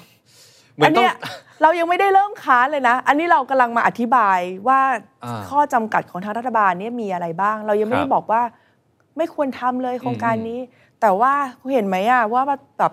เดินไปอืมทางไหนก็เจอทางตันเดินไปทางไหนก็เจอทางตันทั้งนั้นครับยังไม่ยังไม่ต้องพูดถึงว่าจะซอย 4 ปีจริงอืมๆจริงๆเหรออมเออคุณจะทำคุณจะทำโครงการโดยที่เอ่อแจกคน 40กว่าล้านคนครับแล้วไม่ยอมให้ร้านค้าขึ้นเป็นเงินสดเนี่ยอืมเอาจริง ๆ เหรอมเออถูกไหมมันดูเหมือนเจอแต่ทางตันทั้งนั้น คุณออฟเราไม่ได้ยังไม่ได้เริ่มค้าเลยนะบอกท่านผู้ชมนะคะดิฉันไม่ได้จะขัดลาบของทุกท่านนะคะ แต่ว่าโครงการเนี้ย มันมันคิดมาไม่ไม่รอบคอบจริง ๆ พอเจอเอ่อเรื่องของกฎหมายเข้าไปอันเดียวเนี่ยครับ ทุกอย่างคือเป็นโดมิโนเลยเอ๊ะผมค่ะ ผมแอบถามเพิ่มได้ไหมครับว่าตอนสมัยที่เพื่อไทยก้าวไกลตอนนั้นยังรังยังรักกันยังจับมือกันจะจัดตั้งรัฐบาลเนี่ยเอ่อแต่ว่าตอนนั้นก้าวไกลเป็นแกนนำค่ะ ได้มีการพูดถึงนโยบายนี้ไหมฮะในในวงประชุมเศรษฐกิจที่ เราเคยเห็นคุณอุ้งอิงมานั่งคุยกับคุณสิริกัญญาด้วยเนี่ยอ่าเคยพูดถึงเรื่องนี้กันบ้างไหมฮะเคย เป็นยังไงฮะคตอนนั้นอะรอบแรกรอบแรกตอนที่ไปเจรจาแล้วดิฉันก็อยู่ในทีมเจรจาอ่าเนาะรอบแรก ๆเลยเนี่ยก็พูดคุยกันมาถึงเปิดมันก็เปิดกันด้วยกระทรวงเนาะว่าอะใครเอากระทรวงอะไรเสร็จจ้ะอ่าพอพอปิดการประชุมเสร็จปุ๊บหมอมิ้งก็เดินมาถามว่าครับก็เดินมาคุยว่า เออ ดิจิทัลวอลเล็ตคงทำไม่ได้แล้วเนาะเพราะว่าใช้เงินเยอะทางก้าวไกลอืมก็คงจะต้องใช้ไปเรื่องสวัสดิการฉันก็อ้าปากค้างยังไม่อ่าทันได้พูดอะไรแล้วแกก็เดินจากไปอ๋อเหมือนกับว่ามายอมรับไกลเออแกก็แบบอ่าถอดใจอะไรอย่างเงี้ยแล้วแกก็ไปให้ข่าวบอกว่าก้าวไกลแบบให้แบบอ่าไม่ให้ทำเพราะว่าเขาจะต้องเอาเงินไปใช้ในโซลาร์สวัสดิการแล้วก็ฮะยังไม่ได้คุยกันเลยอ๋อแล้วก็เอ่อหลังจากนั้นเนี่ยก็มาเจอกันอีกทีตอนที่ที่ที่ถ่ายรูป ตอนทำงานกับคุณอุ้งอิงครับเนี่ยแหละค่ะเอ่อวันนั้นเนี่ยก็มีดิฉันก็เอาเอาตัวงบประมาณไปกลางกันอืมว่าสรุปแล้วเนี่ยเราอืมเหลือเงินที่จะใช้ได้จริงๆเท่าไหร่ครับนะคะถ้าไม่รู้ว่ามีกราฟิกหรือเปล่าที่ดิฉันโชว์อะว่าอืมเงินจาก 3.48 ล้านล้านบาทเนี่ยครับมันต้องจ่ายนู่นนั่นนี่นั่นนู่นนู่นอ่าจนเหลือที่เราจะมาจัดสรรได้ใหม่จริงๆเนี่ยประมาณเท่าไหร่ฮะตอนได้นั้นตอนนั้นเหลืออยู่ที่ประมาณ9แสนล้านอืมที่รวมงบลงทุนด้วยครับ นะคะ ก็ยังคุยกันว่าตรงนี้เนี่ยเดี๋ยวเรามาดูว่ามีโครงการไหนที่มันเป็นโครงการที่ เรียกว่าเป็น joint initiative ก็คือเป็นเป็นโครงการร่วมระหว่าครังบเพื่อไทยก้าวไกลเราเอามาไว้กองกลางอ่าอ่าอ่าถ้าไหนเป็นโครงการของแต่ละพักก็เอาไปแบ่งเอ่อก็แบ่งงบตรงนั้นไปใช้ครึ่งครึ่งๆอ่าก็แฟร์ๆกันเออก็ไม่อ่าครึ่งครึ่งๆก็คือห้าสิบสองสี่สิบแปดเพราะว่าเสียงก้าวไกลจะเยอะกว่านิดนึงอ่าเออก็ห้าสองสี่สิบแปดนะฮะเออแล้ววันนั้นก็คุยกันว่า เนี่ยค่ะ เงินมันเหลือ 9 0 0แสนเนาะเดี๋ยวอ่าต้องมีรายจ่ายลงทุนด้วย ใช้ดิจิ t a ลวอลเล็ตทั้งหมดเนี่ยมันไม่พอเนาะเออเพราะเออเพราะถ้า 9 0 0แสนเนี่ยดิจิตอลวอลเล็ตเกือบ6แสนล้านแล้วอะถูกเขาบอกว่าอันเหลือสักห้าพันก่อนไหมอ๋อนี่ก็มีการพูดเรื่องนี้กันอยู่ อ๋อ ตอนนั้นมีเสนอว่าใช่ไม่ใช่หมื่น แต่ว่าให้ 5,000 ทุกคน ใช่ ก็เพื่อที่จะบอกว่า เอออย่าเพิ่งรีบถอดใจอะเอารายละเอียดมาคุยกันก่อนครับเพราะตอนนี้ฉันก็อยากรู้เหมือนกันว่าเขาจะทำยังไง อ๋อ ตอนนั้นแค่แค่มีการคุยเฉยใช่ๆแต่มันก็ยังไม่ก็ ไม่ไม่ดำเนินไปต่อ ใช่คเราบก็แบบพยายามที่จะเออลองมาทำยังไงให้มันฟิตของของโครงการของครับเราทั้งคู่อืมไม่ต้องแบบว่าถึงขั้นต้องหักหาน้ำใจกันไปอะไรอครัย่าบงเงี้ยเออแต่ว่าก็ก็คุยกันสักสองครั้งฮะก็ก็เป็นอันจบลง เพราะว่าเพราะว่ารักเราต้องแยกทางซะก่อน ใช่ค่ะนะฮะอ๋ออเอาเป็นว่าณตอนนี้เนี่ย พอสิ่งที่มันเกิดขึ้นเนี่ยเอาเป็นว่าเรายังไม่รู้อะเพื่อความเป็นธรรม เรายังไม่รู้ว่าเขาจะเดินไปในทางไหนนะฮะว่าจะเดินหน้าตะลุยไปให้ได้ตามที่ประกาศหรือว่าสัญญาเอาไว้ หรือจะลดลงมาตามที่คุณคุณจุลพันธ์เนี่ยยื่นข้อเสนอไปในคณะกรรมการชุดใหญ่ อันนี้คงต้องรอ แต่ถ้าเกิดว่าเราเอาข้อมูลที่เขาปรับเกณฑ์มาเนี่ยสมมติสมมติถ้ามันยังเป็นไปได้นะฮะถ้าเราเอาข้อมูลที่เขาปรับเกณฑ์ลงมาเนี่ย ยกตัวอย่างเช่นเมื่อกี้ที่เราคุยกันคือรัศมี 4 กิโลเมตรเนี่ยไม่เอาแล้ววันนี้คุณจุลพันธ์คุณจุลพันธ์ก็พูดชัด ว่าจะเป็นอำเภอออันนี้เห็นตรงกันหมด ไม่มีใครค้านเลยนะก็คือเป็นอำเภอปุ๊บเนี่ยมันจะยังมีปัญหาอะไรตามมาอีกไหมครับเพราะว่าบางคนก็บอกว่าพอเป็นอำเภอโอเค มีร้านรวงเยอะขึ้น แต่ร้านรวงที่เยอะขึ้นเนี่ยมันอาจจะไม่ได้สมเจตนาของรัฐบาลเพื่อไทยหรือเปล่าที่อยากให้เป็นร้านของคนในชุมชน มันจะกลายเป็นเจ้าสัวเป็นห้างร้านอะไรแบบนี้ มันจะเป็นอย่างนั้นไหมฮะ แต่เขาก็ไม่เคยพูดมาตั้งแต่ต้นเนาะว่าอยากที่จะเอ่อให้เฉพาะร้านเล็กอ่าๆใช่ฮะย่อยๆนะคะเขาก็พูดเสมอว่าเอ่อร้านค้าขนาดใหญ่ห้างสรรพสินค้าก็ได้ร้านสะดวกซื้อได้หมดอืมเนาะอืมดังนั้นเนี่ยเอ่อมันก็เลยไม่ได้ถือว่าเป็นการเอ่อไปขัดเจตนารมณ์ตั้งต้นสักเท่าไหร่หรอกครับนะคะเอ่อไอ้สกิโลเมตรต่างหากคิดมา ยังไงนะ ตอนแรกอืมถึงได้จำกัดแค่ 4 กิโลเมตรครับจนทำให้เกิดเป็นข้อถกเถียงกันเยอะ ทุกคนก็ไปตีวงกันใหญ่แล้วว่า บ้านฉัน มีอะไรบ้าง มีอะไรบ้างไปอ่าเข้าร้านไหนได้ครับนะคะเออมันก็มันก็แสดงถึงว่าตอนที่เขาคิดนโยบายขึ้นมาเนี่ยครับเอออาจจะยังไม่ได้มีข้อมูลมากเพียงพอว่าอ๋อว่าจะไปจำกัดอะไรยังไงตรงไหนถึงจะดีมากกว่า แต่ถ้าเกิดเป็นทางก้าวไกลเองเนี่ยเราไม่ได้แคร์เรื่องรัศมีเนาะครับว่าจะเป็นร้านรวงแบบไหน แต่ว่าเราแคร์ตรงที่ร้านที่คุณจะไปใช้มันควรจะต้องเป็นร้านขนาดเล็กอืมเป็นร้าน SME ครับเป็นร้านขนาดเล็กขนาดย่อยมากกว่า ที่จะไปเอาไปใช้กับห้างใหญ่ ไม่ใช่ว่าเป็นเรื่องของการกระจายรายได้อย่างเดียวครับแต่ว่าไอ้การที่มันจะเอ่อเงินมันจะหมุนเนี่ยมันจะหมุนในร้านเล็ก ๆ ได้ได้ค่อนข้าง ไวกว่าร้านขนาดใหญ่เนาะอืมครับร้านเล็กเดี๋ยวพรุ่งนี้เดี๋ยวก็ต้องเติมของอีกแล้วเดี๋ยวต้องเติมของอืมเดี๋ยวไปร้านเอ่อยี่ปัวในตลาดเพื่อเติมของเติมของกลับมาอะไรเงี้ยแต่ครับว่าพอเป็นเชนขนาดใหญ่เนี่ยมันก็เหมือนพอจ่ายตังค์ไปแล้วมันก็ฟึบหายกว่าจะมีการตัดสินใจลงมาอีกทีก็ขึ้นอยู่กับทางบอร์ด หรือว่าไอ้การสั่งสินค้าอะไรมันก็เป็นไปได้อัตโนมัติอะไรอย่างเงี้ยมันก็อาจคจะรับไม่ได้เอ่อตอบสนองต่อต่อความต้องการในพื้นที่ขนาดนั้นอืมอืมอืมอืมอันเนี้ยมันก็ ถ้าถ้าทบทวนอีกสักทีอะทบทวนเรื่องนี้กันไหมล่ะอ๋อเนาะแทนที่จะไปคิดเยอะเรื่องที่ว่า เดี๋ยวคนถ้าจ่ายไปเดี๋ยวคนเอามาใช้ในอ่ากรุงเทพหมดเนี่ยก็ใช้ในกรุงเทพแล้วยังไงกรุงเทพไม่ไม่ซึมเหรอใช่ไหมก็ก็ไปจำกัดที่ขนาดของร้านดีกว่า อืมอืมแต่ว่าตอนที่จะไป เอ่อ cash out หรือว่าครับไปแลกเป็นเงินสดค่อยไปแลกในร้านขนาดใหญ่ที่อยู่ในระบบอืมภาษีก็ได้ ซึ่งซึ่งพอพอพูดถึงร้านที่อยู่ในระบบภาษีเนี่ยจริง ๆ ทีมข่าวของเราเนี่ยนะฮะก็คือได้ไปพูดคุยกับพ่อค้าแม่ขายหรือว่าร้านคงร้านค้ามาพอสมควรอืมบางส่วนเนี่ยเขาบอกว่าไอ้หมื่นเนี่ยอยากได้นะอืมในฐานะคนรับหรือว่าผู้ใช้เนี่ยเอาหนึ่งหมื่นแต่พอบอกเอ้าแต่คุณเป็นพ่อค้าแม่ค้าเป็นร้านนะ คุณจะเข้าร่วมไหมเนี่ยเขากลับลังเลกัน อ้าวเหรออ่าลังเลทั้งแง่ว่าคคือในเรื่องของภาษีก็ส่วนหนึ่งอะบางคนก็ก็กลัวเรื่องระบบภายัษีงขยาดจากตอนยังคขนยาละดครึ่งถูกต้องฮะแล้วบางคนก็กลัวอีกว่า สมมุติเข้าเงินที่ได้มาเป็นเงินดิจิตอลอ้าวจะไปแลกยังไงจะแลกกลับมาเป็นเงินบาทที่จับต้องได้เนี่ยขนาดไหนแล้วยิ่งพอวันนี้มาบอก 4 ปีอีกอะไรอย่างเงี้ย ตรงเนี้ยมันมันมันเลยกลายเป็นว่า อาจจะทำให้ร้านค้าที่เข้าโครงการเนี่ยมันไม่ได้เยอะมากพอหรือเปล่าครับท่านกันใช่ค่ะ ก่อนที่จะมี 4 ปีเนาะเราก็เคยวิเคราะห์เรื่องนี้กันไปแล้วว่าถ้าเกิดมันขั้นตอนมันยุ่งยากกว่าที่จะเอาเงินสดออกมาได้เนี่ยครับมันก็จะมีคนที่ไม่อยากที่เรียกว่าเกี่ยงอะไม่อยากที่จะรับเป็นเงินดิจิตอลอะมันก็ต้องมีอยู่แล้ว อย่างยกตัวอย่างเช่น เวลาที่เขาเอ่อมีต้นทุนเนี่ยมันก็วัตถุดิบอาจจะใช้ดิจิทัลวอลเล็ตได้ แต่ว่า ค่าเช่าค่าเช่าแผงอะอืมจ่ายได้เหรอดิจิทัลวอลเล็ตครับค่าค่าน้ำมันไปซื้อไปซื้อของที่ตลาด จ่ายได้ไหมดิจิทัลวอลเล็ตครับอะไรอย่างเงี้ยเนาะอืมมันก็มันก็ต้องดูสัดส่วนต้นทุนกันด้วยว่าเขาอยากที่จะถืออยากได้เป็นเงินสดมันจะมันจะเอาไปทำกิจการได้สะดวกมากกว่าหรือเปล่าอืมนะคะ อันเนี้ยมันไม่ใช่มีเอฟเฟกต์แต่เฉพาะว่าร้านค้าเข้าร่วมโครงการน้อยครับเนาะมันจะมีเอฟเฟกต์กับตอนที่เขาคิดตังค์ด้วยอืมคิดราคาเขาอาจจะต้องบวกต้นทุน ค่าค่าของความยากลำบากในการที่จะไปแปลงไปเป็นเงินสดอ่าอ่าอืมอ่าหรือกว่าจะได้เข้ามาด้วยกลับมาอืมอ่าอ่าถ้าเกิดถ้าเกิดเขาเจอ credit term 4 ปีเนาะอย่างที่เราคุยกันครับขายของก็จะได้เงินสดรออีก 4 ปีเนี่ยอ่าถามว่าเขาจะไม่บวกเข้ามาในราคาสินค้าเหรอ เขาจะยอมใช่ไหมขายราคาเดิมเชียวหรือถูกเขาจะยอมขายราคาเดิมได้ยังไงในเมื่อต้นทุนเขาแพงขึ้นเนาะดังนั้นเนี่ยมีเงินเฟ้อดิจิทัลแน่นอนนะคะอืมเอ่อของที่เคยซื้อด้วยเงิน ด้วยบาทร้อยหนึ่งพอครับซื้อเป็นเอ่อบาทดิจิทัลเนี่ยอาจจะต้องจ่ายร้อยยี่สิบร้อยห้าสิบว่าไปครับอันเนี้ยมันก็มันก็เป็นผลกระทบที่ตามมาเนาะเพราะว่าครับเวลางบประมาณเสียงบประมาณเสียร้อยหนึ่งอืมแต่ว่าเออของได้ได้ได้น้อยกว่าเดิมอืมแบบนี้เนี่ยอืมมันก็เป็นเป็นความเสียโอกาสครับที่ประชาชนจะต้องเจอที่ร้านค้า บางทีไม่รู้ว่าว่าที่เก็บเพิ่มมาเนี่ยมันมันจะ ไปชดเชยต้นทุนที่มันเพิ่มขึ้นได้หรือเปล่าด้วยซ้ำนะคะอ่าไหนๆก็พูดถึงเรื่องนี้ขึ้นมาแล้วเนี่ยแน่นอนว่าวันนี้สิ่งหนึ่งที่คุณจุลพันธ์ต้องขออภัยคุณจุลพันธ์นะวันนี้อ้างอิงเยอะเหลือเกินเออเพราะแกแถลงอยู่คนเดียวจริงนะฮะเชิญคุณจุลพันธ์มาบ้างยังคะอ่าเดี๋ยวต้องขายมือไปทางทีมนะฮะ เชิญหลายรอบแล้วนะฮะ หวังว่าคุณจุลพันธ์ถ้าดูคลิปนี้อยู่ ใช่จริงๆก็อยากเจอไหมนะคะว่างๆนัดมาคุยกันหน่อย ไปสภาไม่ได้เจอเหรอฮะ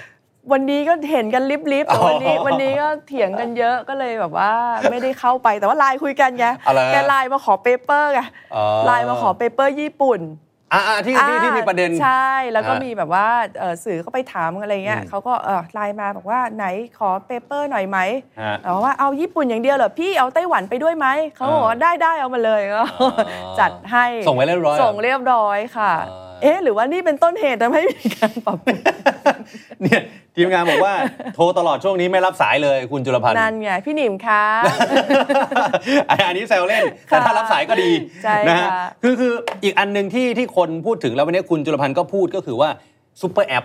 อ่ากับเป๋าตังค์คือคือก็จะมีการไปพัฒนาแอปใหม่ โดยมอบหมายให้ธนาคารกรุงไทยเนี่ยไปศึกษาไปจัดการเรื่องนี้ แล้วก็ขออนุญาตอ้างอิงคุณสรยุทธ์ ที่เมื่อเช้าได้คุยกับคุณจุลพันธ์นะฮะก็คือก็ถามว่าทำไมถึงไม่ใช้แอปเป๋าตังค์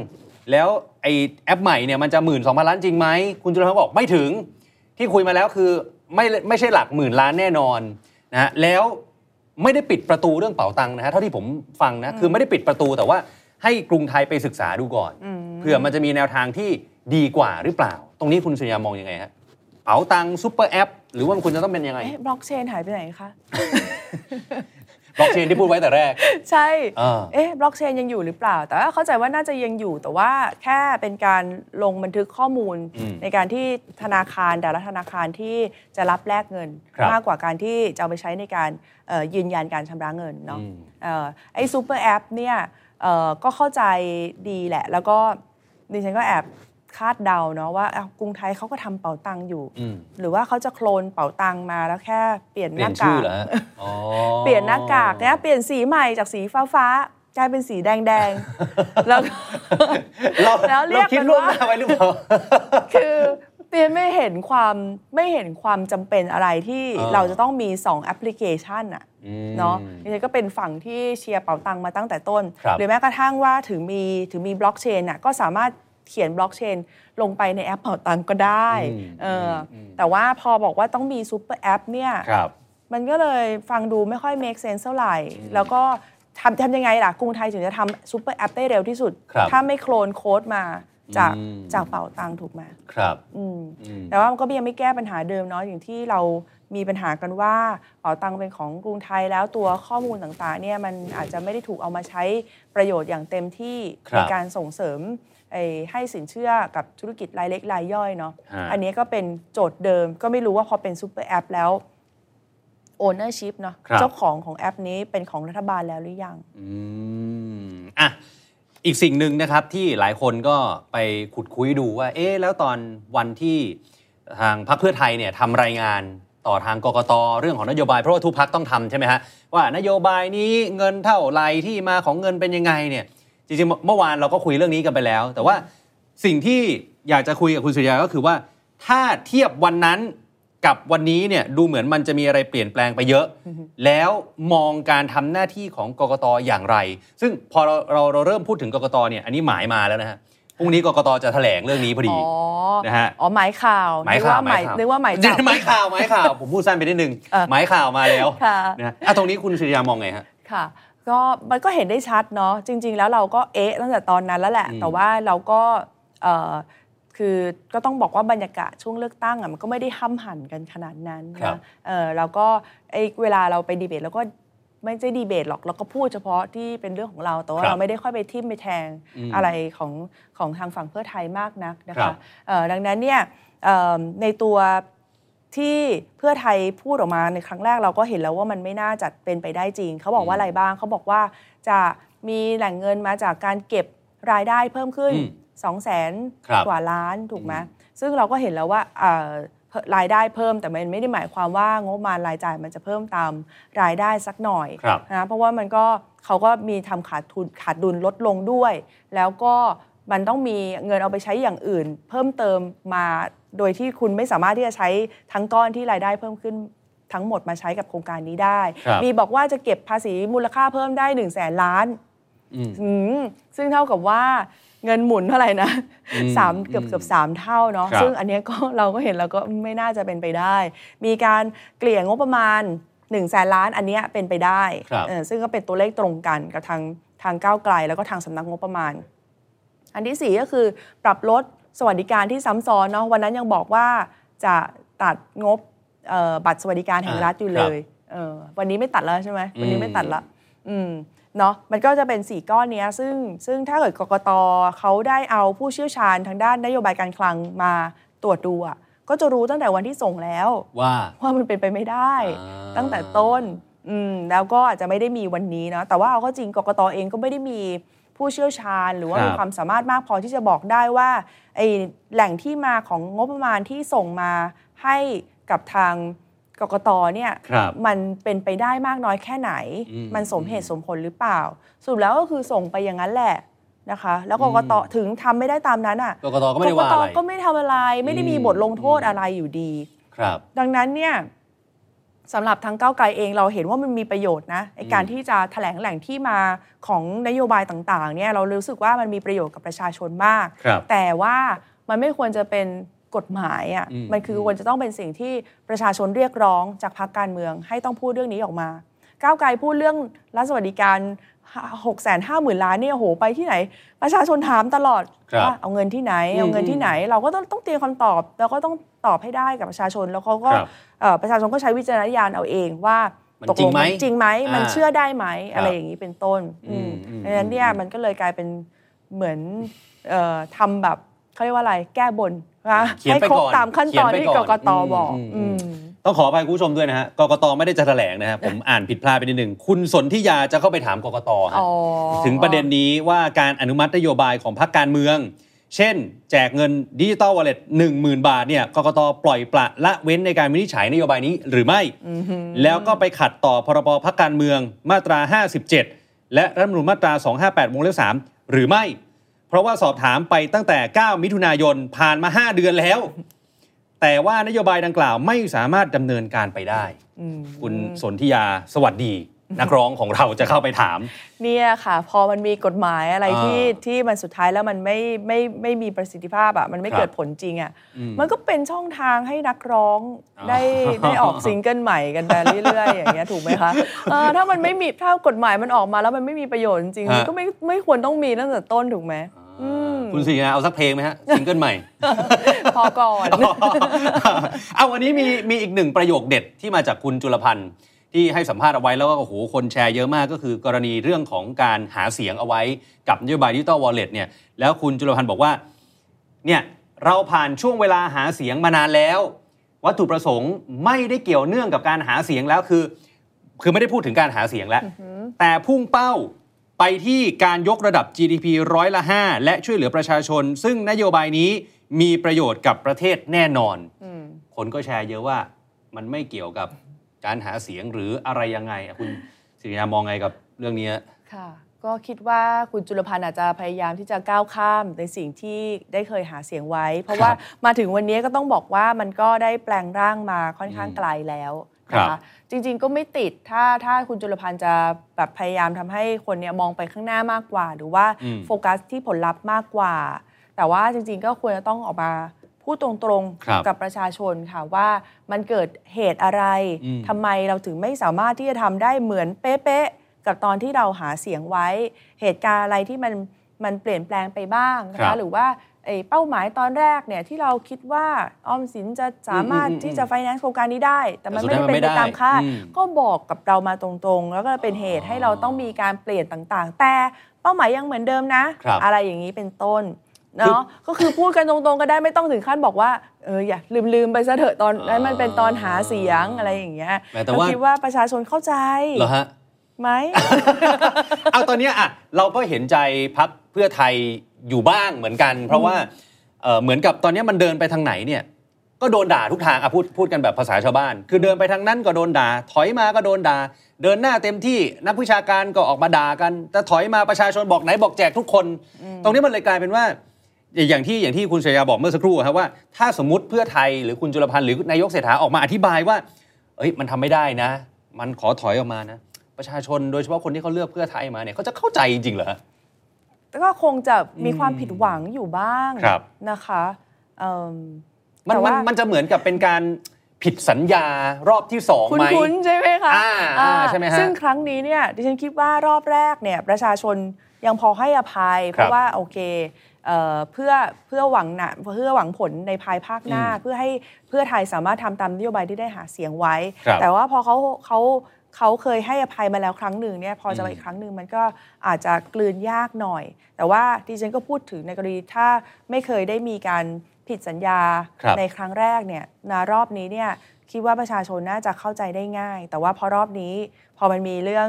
ก่อนหน้านี้ที่เคยผิดคำสัญญาในการเข้าครับไปจับมือร่วมรัฐบาลกับทั้งสองพักนั้นเนี่ยอืมมันก็เลยทำให้เอ่อความโกรธเกรี้ยวโกรธแค้นของผู้สนับสนุนเนี่ยมันก็เลยเพิ่มขึ้นมาอืมและดิฉันก็ต้องบอกว่า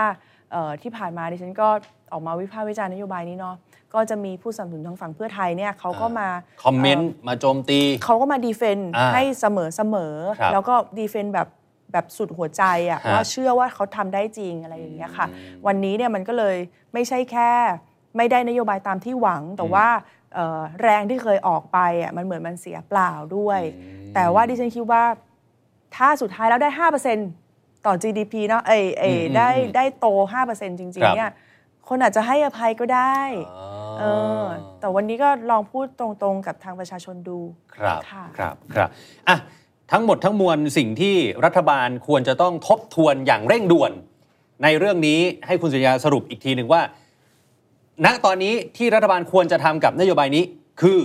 คือกลับไปทบทวนที่จุดเริ่มต้นเลยค่ะครับว่าสรุปแล้วเนี่ยเราอยากที่จะทำให้เกิดผลอะไรกับเศรษฐกิจเนาะ ดังนั้นเนี่ยพอพอเราเห็นพอเรารู้แล้วว่าเป้าหมายมันคืออะไรเนี่ยวิธีการมันอาจจะมีการเปลี่ยนแปลงได้อืมไม่ต้องไปยึดติดกับเรื่องของการจะต้องแจกเงินมากขนาดนั้นครับถึงแม้ว่าแน่นอนว่ามันเป็นนโยบายที่เคยได้หาเสียงไว้ แต่ถ้าวิธีการเนี้ยมันมาถึงทางตันแล้วเนี่ยก็อาจจะต้องย้อนกลับไปที่จุดเริ่มต้น ไม่อย่างนั้นเนี่ยมันจะผิดทิศผิดทางไปหมดครับอย่างเช่นว่าถ้าเรายังคงยึดติดกับการที่จะต้องแจกเงินแจกเงิน แล้วสุดท้ายไปเลือกแจกในช้อยที่ 3 ในเรื่องของบัตรสวัสดิการแห่งรัฐ รับรองว่า 5%ที่จะกระตุ้นนี่ไม่ถึงแน่นอนถึงแน่นอนอืมนะคะ ซึ่งถ้าเกิดยึดที่ 5%เนี่ยมันอาจจะมีแนวอื่นอย่างเช่นไปกระตุ้นการลงทุนแทนนะคะ ไปกระตุ้นไปช่วยเหลือพยุงการส่งออกแทนครับไปไปแนวทางอื่น ๆ ที่จะได้ผลลัพธ์เดียวกัน แล้วก็บอกกับประชาชนตรงๆว่าเหตุผลที่โครงการนี้มันไปต่อไม่ได้เนี่ยมันติดข้อจำกัดมากมายจนที่ไม่สามารถที่จะ แก้ไขได้ทันท่วงทีครับก็ต้องขออภัยกับประชาชนดิฉันคิดว่า วิธีการแบบนี้ไม่รู้อะถ้าเกิดเป็นรัฐบาลก้าวไกลอะแล้วถ้ามันมีนโยบายอะไรที่เราอยากที่จะขับเคลื่อนครับให้มันสำเร็จแล้วเราทำไม่ได้ตามที่ได้สัญญาอืมเราคิดว่าการบอกกับประชาชนอย่างตรงไปตรงมา ถึงเหตุและผลที่เราทำไม่ได้ครับมันจะเป็นสิ่งที่ประชาชนน่าจะแน่นอนว่าอาจจะโกรธในช่วงแรกอืมแต่ว่าจะให้อภัยเราได้ในภายหลัง หรือมันยังมีช่องทางที่จะไปได้ เขาก็เลยคิดว่าไปได้ฮะที่เราอาจจะยังไม่ได้คุยกันมีไหมฮะท่านผู้ชมคะถ้าช่วยรัฐบาลเพื่อไทยคิดออกว่ามีทางอื่นอีก เพราะว่าดิฉันนี่พลิกทุกตำราทุกกฎหมายอ่าให้แล้วนะ ไปจนถึงพรกเงินกู้ว่าอืมโอเคเร่งด่วนไม่เร่งด่วนติดรัฐธรรมนูญยังไงอะไรครับแล้วนะเออ แต่ว่าก็ไม่น่ามีก็ไม่น่ามีจริง ๆ ค่ะอืมอืมอืมอืมอะนี่คือเรื่องของเงินดิจิตอลวอลเล็ตหนึ่งหมื่นบาท ไหนๆวันนี้เจอคุณสิริกัญญาขออนุญาตถามดราม่าอันถาโถมมาที่ค่ะก้าวไกลหน่อยค่ะก่อนหน้านี้เนี่ยก้าวไกลบอกเราจะเป็นฝ่ายค้านเชิงรุก ณวันนี้โอเคเรื่องของนโยบายก็ก็พอจะได้เห็นว่าเป็นเชิงรุก แต่ว่าอีกด้านหนึ่งกลายเป็นว่าต้องตั้งรับอย่างหนักอืมกับเรื่องของการคุกคามทางเพศที่มันถาโถมเข้ามา แล้วเหมือนกลายเป็นเป็นจุดให้อีกฝ่ายหนึ่งเนี่ยมาโจมตีเหมือนกัน ตรงนี้เนี่ยกระบวนการหรือว่าขั้นตอนภายในพักเป็นยังไงบ้างล่ะฮะ ดิฉันก็ยังเชื่อมั่นในทีมคณะกรรมการวินัยนะคะว่าจะทำการสอบสวนตรวจสอบอะไรได้อย่างครับตรงไปตรงมา แล้วก็มีผลที่น่าพอใจกับทุก ๆ ฝ่าย แล้วก็เป็นธรรมกับทั้งผู้เสียหาย แล้วก็เป็นธรรมจากกับทั้งผู้ถูกร้องครับฉันเชื่อในทีมนี้อย่างอืมเต็มหัวใจแหละแต่ก็ต้องให้ระยะเวลาในการทำงาน หลายๆ คนอาจจะบอกว่าทำไมมันช้าไปไม่หรือทันเปล่าใจช้าอืมเหลือเกินที่อย่างนี้ แต่ว่านี่มันคือการเออสอบสวน ในการที่จะตัดสินอนาคตชีวิตของคนคนหนึ่งเนาะครับรวมไปถึงต้องผู้เสียหายที่จะต้องได้รับความเป็นธรรมอย่างอย่างที่สุดด้วย ภายใต้กรอบของอำนาจหน้าที่ที่ที่เราพอมีอะครับเออดังนั้นเนี่ยเออขอเธอะค่ะอืมให้เวลากับคณะกรรมการวินัยอย่างเต็มที่ แต่ว่าปลายเดือนนี้น่าจะมีคำตอบให้อย่างแน่นอนนะคะ แต่ว่าเอ่อเราไม่ควรด่วนตัดสินครับใครคนใดคนหนึ่ง เพียงแค่เราเห็นแค่ หนึ่งชิ้นของอืมข้อความหรือว่าหนึ่งข่าวที่เราเห็นนะคะสำหรับกรรมการวินัยแล้วเขามีข้อมูลหลักฐานอีกเป็นจำนวนมากเป็นตั้งๆเนาะครับที่เขาต้องต้องทำการตรวจสอบ แล้วก็อืมสืบพยานอะไรต่างๆ อีกเยอะแยะมากมายค่ะฮะขอเวลาให้ทางกรรมการวินัยได้ทำงาน อย่างเต็มที่ครับการกดดันเรื่องเวลาก็เป็นอีกเรื่องหนึ่งที่อาจจะทำให้ผลการวินิจฉัยมันไม่เป็นธรรมกับทั้งสองฝ่ายก็ได้นะครัคะบครับเดี๋ยวจากดิฉันเองก็พอก็ฝากงานไว้ให้ ให้ทางคณะกรรมการวินัย มีคณะทำงานพิเศษของคุณเบญจาครับดิฉันก็สบายใจทำงานอืมเชิงลุกกันต่อนะคะ ก็ยังครับก็ทำหน้าที่ได้ทำหน้าที่ของตัวเองอย่างอืมอย่างอย่างเต็มที่ก็ต้องขอบคุณทั้งสองทีมด้วยที่มาช่วยทำงานเอ่อเบื้องหลัง แล้วก็ทำให้เอ่อคนที่เหลือเนี่ยยังสามารถทำงานต่อได้ มันมีเสียงเรียกร้องก่อนหน้านี้ครับว่าสิ่งที่เกิดขึ้นกับอ่าเอาเป็นว่าตอนนี้เนี่ยมีประมาณ 4 เคสที่สสหรือว่าคนที่เกี่ยวข้องกับก้าวไกลโดนอยู่เนี่ย มันมันมีเสียงเรียกร้องอยู่ประมาณหนึ่งพอสมควรว่า เอ๊ะทำไมบุคคลในพักก้าวไกลที่เป็นผู้หญิง ไม่เห็นออกมาพูด หรือว่าเรียกร้องสิทธิสตรีหรืออะไรแบบเนี้ยเพราะว่าเหมือนกับเหตุการณ์ 4 เหตุการณ์เนี้ยคนที่ถูกคุกคามเนี่ยเป็นผู้หญิงหมดเลยตรงนี้คุณสุริยามีอะไรอยากชี้แจงไหมฮะเหมือนเดิมค่ะอืมการที่เราไม่ออกมาพูดเนี่ยไม่ได้หมายความว่าเรา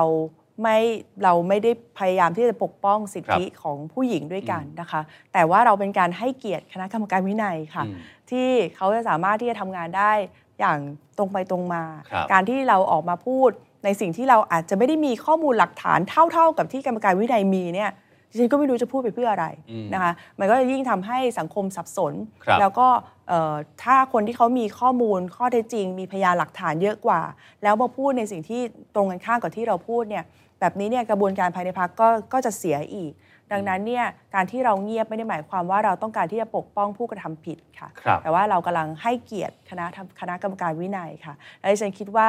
เอ่อถึงแม้ว่าคณะกรรมการวินัยควรจะพูดเรื่องของสัดส่วนเอ่อของผู้หญิงในครับคณะกรรมการวินัยอะไรก็ตามเนี่ยแต่ดิฉันคิดว่าเอ่อเรามีคณะกรรมการวินัยที่ที่มีความหลากหลายมากพอ มีถึงแม้จะมีผู้หญิงที่สื่อแค่สองคนครัเนาะบแต่ว่าต้องบอกว่าคุณนัทวุฒิ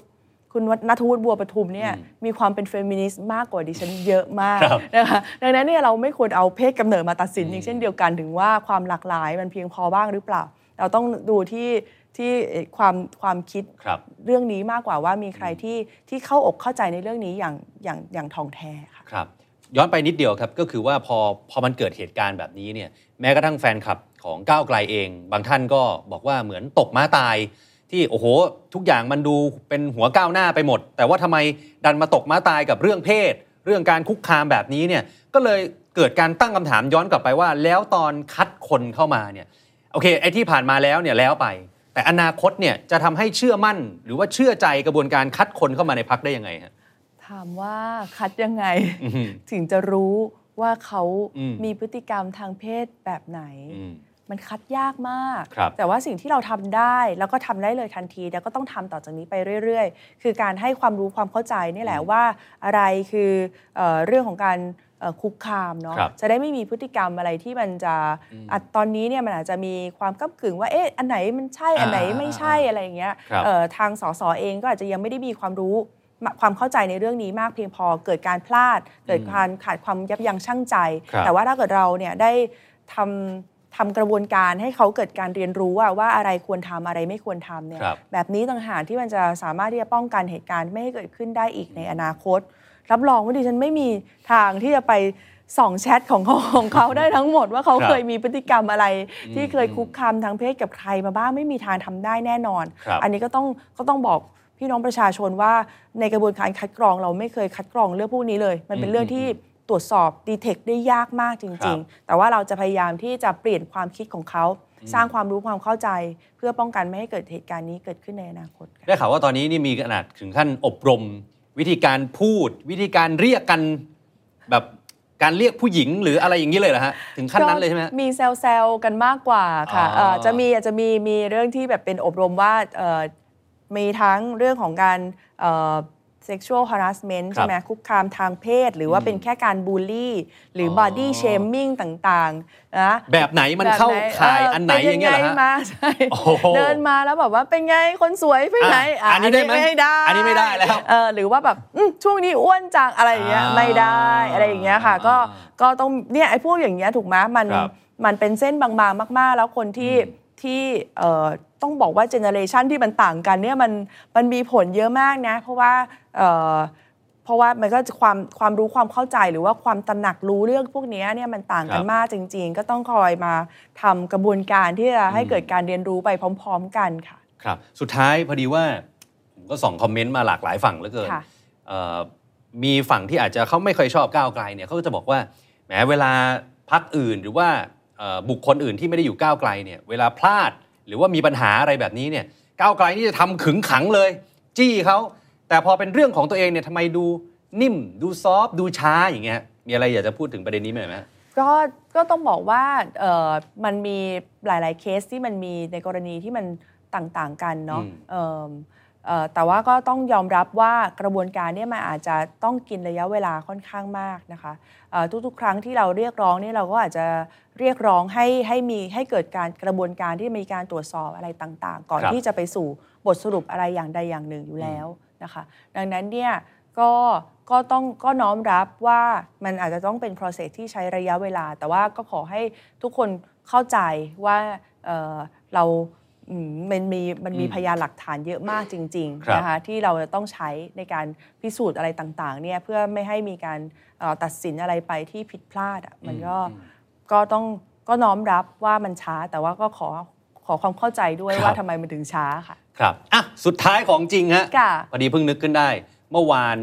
ที่มีการคว่ำประชามติอ่าแก้รัฐธรรมนูญที่เสนอโดยพรรคก้าวไกลค่ะดูเหมือนเออเรื่องเนี้ยเหตุผลที่ออกมาจากทั้งสองฝ่ายก็ ก็กองเชียร์ของแต่ละฝ่ายก็ก็ support เหตุผลนั้น เพื่อไทยก็บอกว่าจะจะทำให้มันซ้ำซ้อนทำไมเพื่อไทยทำอยู่แล้วเนี่ยตรงนี้คุณสุริยามีอะไรอยากจะบอกประชาชนไหมฮะสิ่งที่มันเกิดขึ้นเมื่อวานนี้ ค่ะอืมเออก็เนี่ยค่ะ ถ้าจะพูดเอ่อโขดแบบที่ไอติมพูดซึ่งแบบโดนใจดิฉันมากเนาะ ครับ เราก็ไม่ได้ไม่ได้เรียกร้องให้สภาเนี่ยมาเห็นด้วยกับพรรคก้าวไกล คุณไม่ต้องเห็นด้วยกับพรรคก้าวไกลก็ได้ ครับแต่คุณช่วยเห็นด้วยกับคุณเองในอดีตหน่อยนะครัคะบเรื่องมันเพิ่งเกิดมาแค่ปีที่แล้ว ปีเดียวเท่านั้นครัเอบงนะคะทำไมถึงเอ่อความทรงจำมันมีความมีมีความจำกัดหรือว่าอะไรใช่ไหมคะ แล้วก็มันมันเป็นยตติที่มีลักษณะเหมือนกันทุกประการอะอืมอืมการที่จะบอกว่า โอ้ถึงทำไปก็เอ่อสวก็คว่ำอยู่ดี แต่คุณก็ไม่ต้องคว่ำเองไงอืมคุณก็รอให้สวมาคว่ำก็ได้ เพราะว่าในการโหวตในการลงมติอะไรแต่ละครั้งเนี่ยมันคือการแสดงจุดยืนเนาะครับมันไม่ใช่แค่การหวังผลอืมว่าอะไรที่มันจะสำลิดผลแล้วค่อยโหวตครับแต่ว่ามันคือการแสดงจุดยืนทางการเมืองว่าคุณให้คุณค่ากับประชาธิปไตยแบบไหนมากกว่า ดังนั้นเนี่ยเอ่อเราก็เลยผิดหวังมาก ๆ ในเรื่องของเหตุผลนะเรายังไม่เห็นเหตุผลอันไหนจากทางฝั่ง ทางฝากฝั่งของรัฐบาลที่ดีๆ ที่เราพอจะครับเอ่อเข้าใจเลยนะคะอืมอันนี้ก็เป็นเรื่องที่น่าเสียดาย แต่ในเมื่อเขาตบปากรับคำมาขนาดนี้ ว่าจะใช้กลไกของคอรมอเนี่ยเราก็นับวันรอเลยแล้วกัน ว่าเมื่อไหร่นะคะ ตัวประชามติจากทางครับคอรมอเนี่ยจะมีมติให้เกิดขึ้นสักทีอืมตอนที่เป็นรัฐบาลก้าวไกลเราวางวาง เวลาไว้แล้วนะคะครับวางวันที่ไทม์ไลน์ไว้แล้วอ่าว่าวันประชามติจะเกิดขึ้นในวันที่ 10 ธันวาคม 2566อ๋อก็คือวันรัฐธรรมนูญด้วย ก็คือเป็นวันรัฐธรรมนูญด้วย ก็จะเป็นวันที่เราจะมีประชามติกันว่าจะจะแก้ไขรัฐธรรมนูญทั้งฉบับหรือเปล่าก็น่าเสียดายแต่ดูทรงตอนนี้นี่ไม่น่าจะเกิดแล้ว เพราะว่ามมันอีกไม่ตั้งคณะกรรมอ่าใช่การฮะมีอนุมันใช้กรเวรลามการขึ้นมาอีกสองอืมชุด น่าจะใช้เวลาไปอีกนานเลยค่ะอ่าอะนิดเดียวสั้นๆ พอดีค่ะพอดีเมื่อสักครู่คุณชยาพูดขึ้นมา ผมไปเห็นคุณจตุรนต์ฉายแสง ซึ่งเมื่อวานเนี่ยแกก็ลุกขึ้นพูดในสภาเหมือนกันใช่แต่ว่าเป็นเรื่องของพรบอ่าใช่ฮะ ก็คือบอกว่าการทำหากทำประชามติ โดยไม่แก้พรบประชามติซะก่อน มีโอกาสสำเร็จน้อยมาก และมีความเสี่ยงสูงมากที่จะปิดทางแก้ไขรัฐธรรมนูญไปอีกยาวนานค่ะ พอจะฟังขึ้นไหมครับเหตุผลนี้ แล้วคอรมอได้เริ่มทำร่างพรบประชามติ ฉบับแก้ไขเพิ่มเติมตามที่คุณจตุรนต์ได้พูดไว้แล้วหรือยังเอามีตั้งกรรมการขึ้นมาตอนนี้ อืมเพราะว่ากรรมการนี่ไม่รู้ว่ามีจะมีแก้ตัวร่างพรบนี้หรือเปล่าใช่ไหมครับเออดังนั้นเนี่ยมันก็เลยไม่ใช่เหตุผลไงที่จะมาให้ยตินี้มันมันตกไป ถ้าสุดท้ายแล้วยตินี้ผ่านแล้วคอรมอบอกว่าเดี๋ยวขอรอแก้พรบประชามติก่อนครับแบบนี้ก้าวไกลโอเคอ๋อประชาชนโอเคถูกไหมครัคะบแต่ว่ามาเอ่อ โหวตไม่เห็นด้วยนะตั้งแต่ตอนนี้อืมอืมแต่ว่าทางของทางฝั่งคอรมอเองก็ยังไม่ได้แก้พรบประชามติเหมือนกันนะอืมอืมอันเนี้ยมันสรุดแล้วมันจะไปทางไหน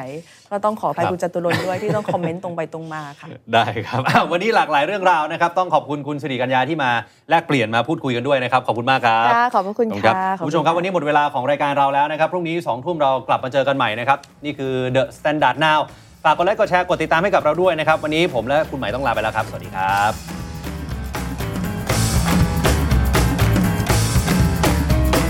The Standard Podcast, eye Open for your ears.